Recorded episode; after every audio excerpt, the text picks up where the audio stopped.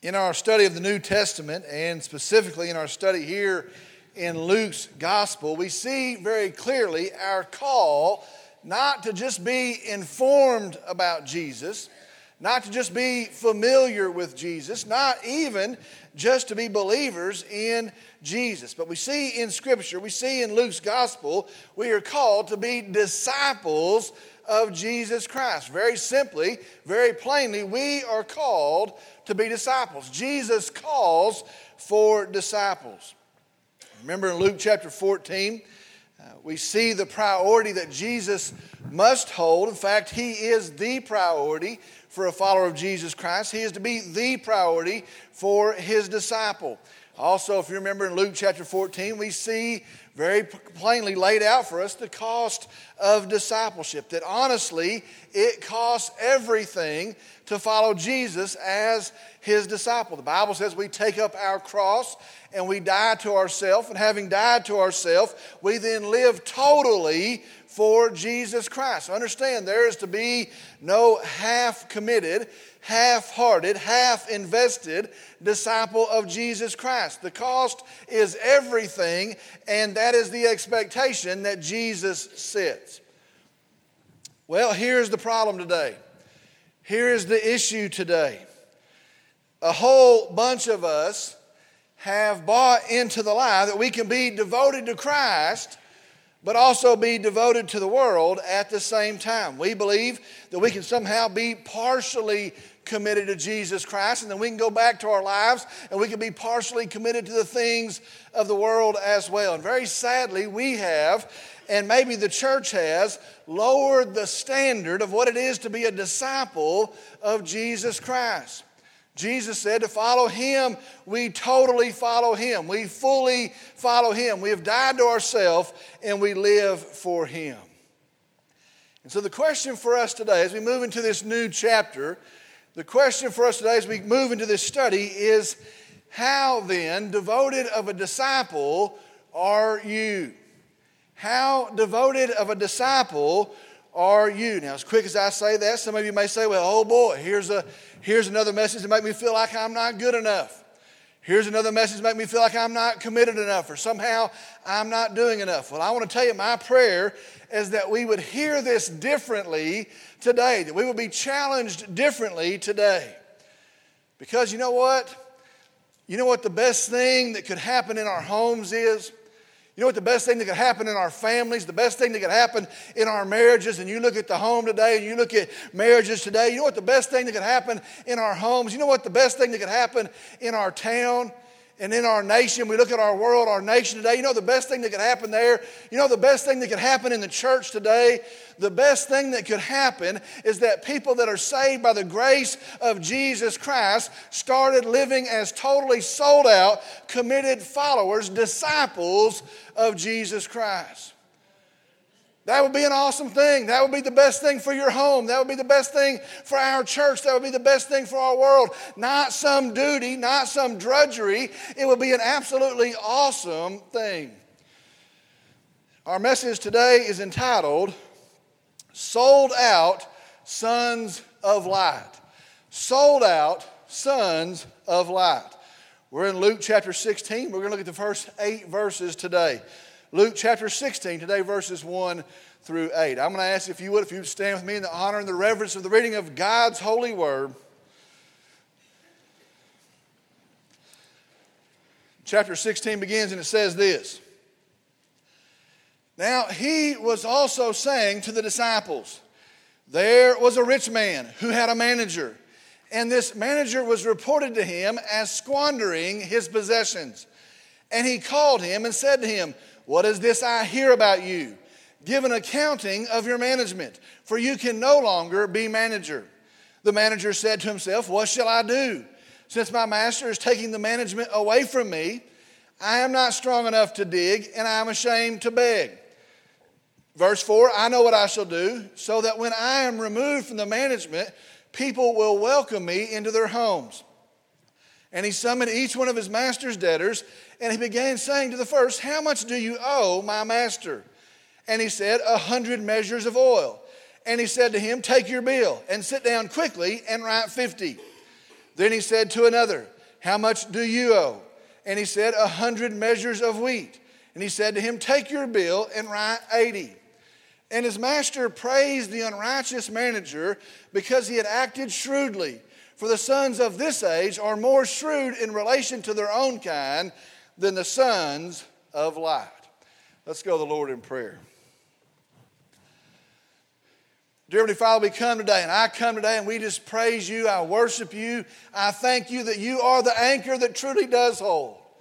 I praise the name of Jesus Christ. I'm thankful for him as my Savior, as my Redeemer, as the Lord and the Master. I praise the name of Jesus. I lift his name high above every other name. We come today, and I'm thankful for your word.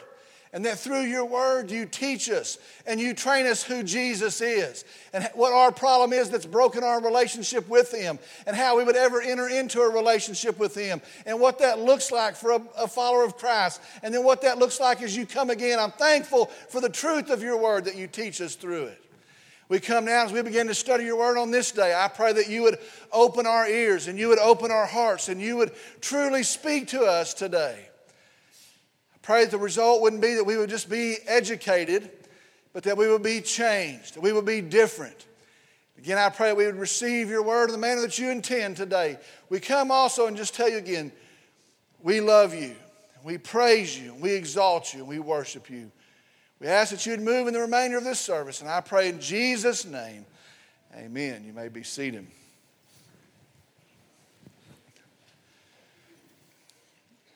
In the Bible, we are told of two different systems. We're told of the world's system, and we're told of God's system.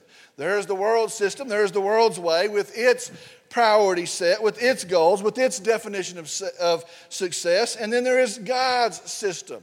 There is God's way with a different priority set, with a different focus. And we are told in God's word that these two systems do not mix. We are told according to God's word that the two systems, in fact, are in opposition to one another. These two systems, God's way and the world's way, they are in conflict with one another. Well, again, our problem is, I believe, we try to somehow grab on to God's system when it comes to issues like salvation or eternity or provision, what God can give to us. In those issues, we come and we try to grab on to God's system, but at the same time, we try to keep one hand in the world system. And while we're grabbing onto God's system, we also want to operate in the things of the world, and we want to secure the things of the world. And in our day today, that has resulted in, that has built a hybrid type of disciple, which according to Jesus is really no disciple at all.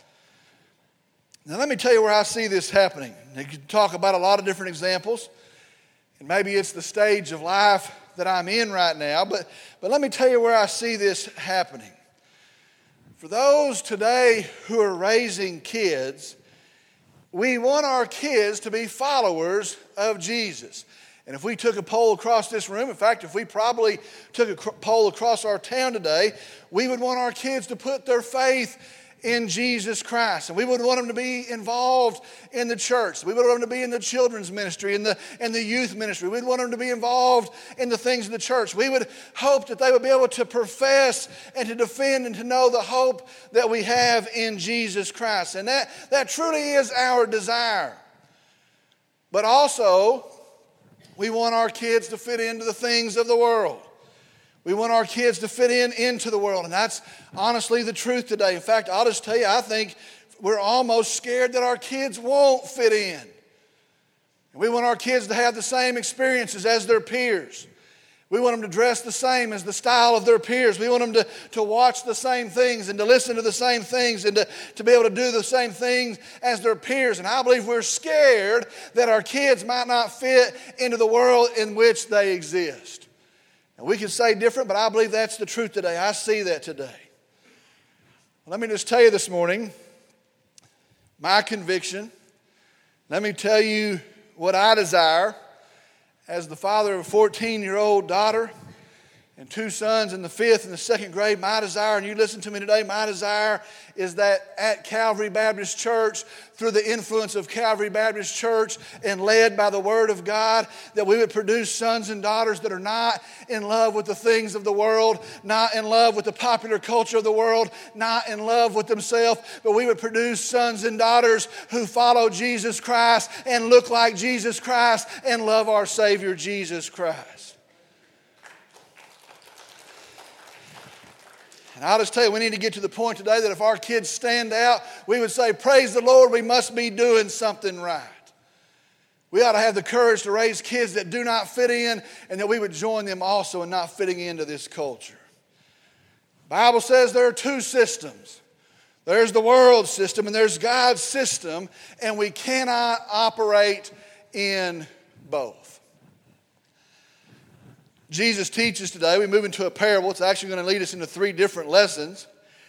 But Jesus teaches in the form of this parable, one of the ways that we can evaluate which system that we are serving is by looking at our effort, where we invest our time, and where we invest our wealth, how we spend our money. And I'll tell you, I think it holds true today as well. If you want to know what system you're operating in, if you're operating in the world system, or if you're operating in God's system, you look at where you're spending your time. You look at where you're spending your money. And really, we're going to see here, these are pretty good indications of whether we are a disciple of the world or whether we are a disciple of Jesus Christ. Let's look at our verses today. Chapter 16, beginning in the first verse, says this. Now he was also saying to the disciples, there was a rich man who had a manager, and this manager was reported to him as squandering his possessions. The Bible tells us here that Jesus, on the same occasion that he had just addressed the scribes and the Pharisees with the three parables of Luke chapter 15, he now turns and he addresses his followers. He addresses his disciples also in the form of a parable. So understand, this is a continuation of what's going on in chapter 15. This is a continuing on of what he's been saying there in Luke chapter 15. Now, verse 14 says that the Pharisees were also listening. The Pharisees could also hear, but we see here he is now turned and he is addressing his disciples. He is speaking to his disciples. Now, see the picture. Jesus says there was a rich man who had a manager. This manager was a person who handled his affairs. He handled the business dealings of the master. Really, he was an hired agent of the master, and he was to care for the master's business. He was to take care of the master's affairs, and that is the job that this manager has. Well, the master here, the rich man, Jesus says, here's the report that the manager is squandering his possessions. Another Bible translation says that the manager is wasting his possessions. Now, it doesn't say exactly how he was doing that. Perhaps he is stealing them. Perhaps he is embezzling them somehow. Perhaps he's using them for himself and for his own gain as he moves along. Or maybe he's just a poor manager and he's not taking care of business and he's just wasting the resources. Well, whatever reason, this owner hears that his manager is squandering his possessions. Look at verse 2. And he called him and said to him, what is this I hear about you? Give an accounting of your management, for you can no longer be manager. Verse 2, Jesus continues with the same picture. The owner now hears this negative report, and hearing the negative report, he calls the manager in, and very simply he says, what's going on here? What is this I hear? And he asks him to give him an account. Tell me what has happened here. Tell me what is going on. And then he says, for you can no longer be manager. Very simply, he fires the manager. Evidently, his mind was already made up. Evidently, he already had enough information to act. He'd heard enough, and he fires the manager. He says, you can no longer be manager. Verse 3, The manager said to himself, what shall I do?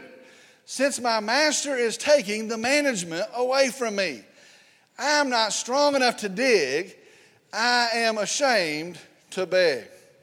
Verse 3, this manager evidently is caught off guard, and he begins to ask the question of himself, what shall I do? I didn't see this coming. I thought I had this job secured. What shall I do? And he says here, I'm not able to work, and really I'm too proud to beg.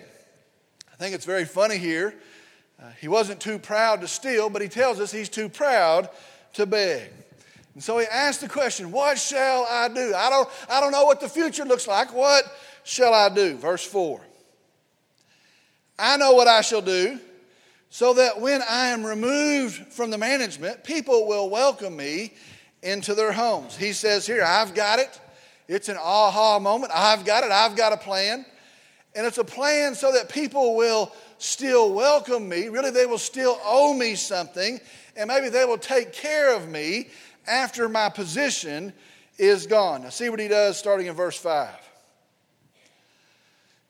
And he summoned each one of his master's debtors, and he began saying to the first, how much do you owe my master? Verse 6. And he said to him, 100 measures of oil. And he said to him, take your bill and sit down quickly and write 50. In the 6th verse, we see here that this guy owes 100 measures of oil. I see that that's translated to about 800 gallons of oil. He says, write it for half of that. Write it for 400 gallons of oil. Basically, he gives him a half price discount. Now, notice here in the 6th verse, he reduces the guy's bill, but notice he says, do it quickly. Pretty interesting. When you do something shady, isn't it funny how you always want to do it quickly? Do it quickly. And he cuts the man's bill in half. Verse 7. Then he said to another, and how much do you owe? And he said, 100 measures of wheat. And he said to him, take your bill and write 80. Another customer comes in. He says, how much do you owe my master? And he says, 100 measures of wheat. That would have been about 1,000 bushels of wheat. He says, well, I will settle for 80 measures of wheat, about 800 bushels of wheat. And so he also cuts him a deal. He cuts him a great discount. Now, when he is fired, he hopes that these two customers, these two guys, will remember how he treated them, what he did for them, and they will pay him back. Now, before we move on to the 8th verse, very quickly today, I want to think about this unrighteous manager. And that's what Jesus calls him, this unrighteous manager. Now, be sure today, we can't say what the parable does not say, and we can't have a meaning here that Jesus did not intend for the parable to have. But I want us to see very quickly today what is evident about this unrighteous manager, about this crooked steward. Notice a couple things. First, see this. Instead of seeking the forgiveness of the master, he seeks a remedy with the people. Notice that. Instead of seeking forgiveness with the master, he seeks a remedy with the people. Now think about that for just a second. He could have come clean. When his master approached him, he could have laid out all of his misdeeds. He could have confessed it all. He could have asked the master to forgive him. But instead, he goes and he looks for a remedy elsewhere. Second thing we see of this unrighteous steward. He served his selfish cause instead of being faithful to the master's cause. And when we look at his life, that's what we see. He served his selfish cause instead of being faithful to the master's cause. Notice here, it was always about himself. It was always about him. He was never a faithful steward. He was never truly tending to the care of the master's business. He was always serving his own interests. When he had the opportunity and nobody was watching, he squandered those possessions. Then when the pressure's on, he sold his master short in the settling of his accounts. He was selfish in his cause instead of being faithful to the master's cause. It was always about him. Third thing we see in this unrighteous steward, and really it shows his perception, it shows his mindset. We see here he thought it better to be favored by the people than to be deemed faithful by the master. Now, that's a big deal. I think that goes to our human instinct. He thought it was better to be favored by the people, to have the applause of the people, than to be deemed faithful by the master. We see here he has no concern for the master's approval. He has no concern for the master who paid him, who had employed him, but rather he thinks it's better to be esteemed by the people. Now let's move to the 8th verse. I'm going to look at the first half of the 8th verse. It says this, Jesus continues on, and he says, "And his master praised the unrighteous manager because he had acted shrewdly." Now listen, it kind of sums it up here in the 8th verse. "And his master praised the unrighteous manager because he had acted shrewdly." Now I want us to notice two things in the first half of this verse. First thing to notice is this. The master, the rich man in the parable, praises him. Now what that means is he really gives him his due. He sees what's going on and he says, you know what? That was a wise action. Now it may have been self-serving, it may have been worldly wisdom, but nonetheless it was a wise action. And so he gives the man his due. He says, I see how crafty you were. Well done in your craftiness. But also notice this. The man is still fired. Notice he doesn't offer him his job back. He doesn't mention giving his position back. No, the master gives him his due. If that's the system you want to operate in, if that's what you wanted to do, good job in that. But the man is still fired. Second thing to see, and I think it's important for us to see, also be sure today, Jesus doesn't praise him. Now, I think we need to lift that out of there. Jesus in no way praises sin. Jesus in no way praises these wicked acts. In fact, he calls him an unrighteous manager. He calls him a crook. And I think it's important for us to see Jesus in his life, and Jesus, as he speaks parables, never praises sin. The manager, the owner praised him, but Jesus never praises him. Let's look at the rest of verse 8. I'm going to read it all together.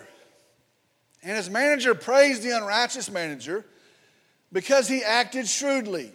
For the sons of this age are more shrewd in relation to their own kind than the sons of light." Now listen to that very carefully. For the sons of this age are more shrewd in relation to their own kind than the sons of light. Here's the first point that Jesus makes in the 16th chapter. Listen, get this today. Talking to his disciples, training his disciples, Jesus is pointing out here, here's the point, worldly people are more diligent to serve a cause that doesn't matter than God's people are to serve the cause, the only one that matters. And that's what Jesus is pointing out. Now listen to that again. He's making this clear to his disciples. He's saying, look here, survey the situation here. Worldly people are more diligent to serve a cause that doesn't matter than God's people are to serve the only cause that truly does matter. In verse 8, notice there, he says, the sons of this age. He's talking about those that are operating in the worldly system. The sons of this age, they act more shrewdly. They are more deliberate in their actions with what they do than the sons of light are, those who are professing to operate in God's system. Folks, here's the question today. Here's the deal today.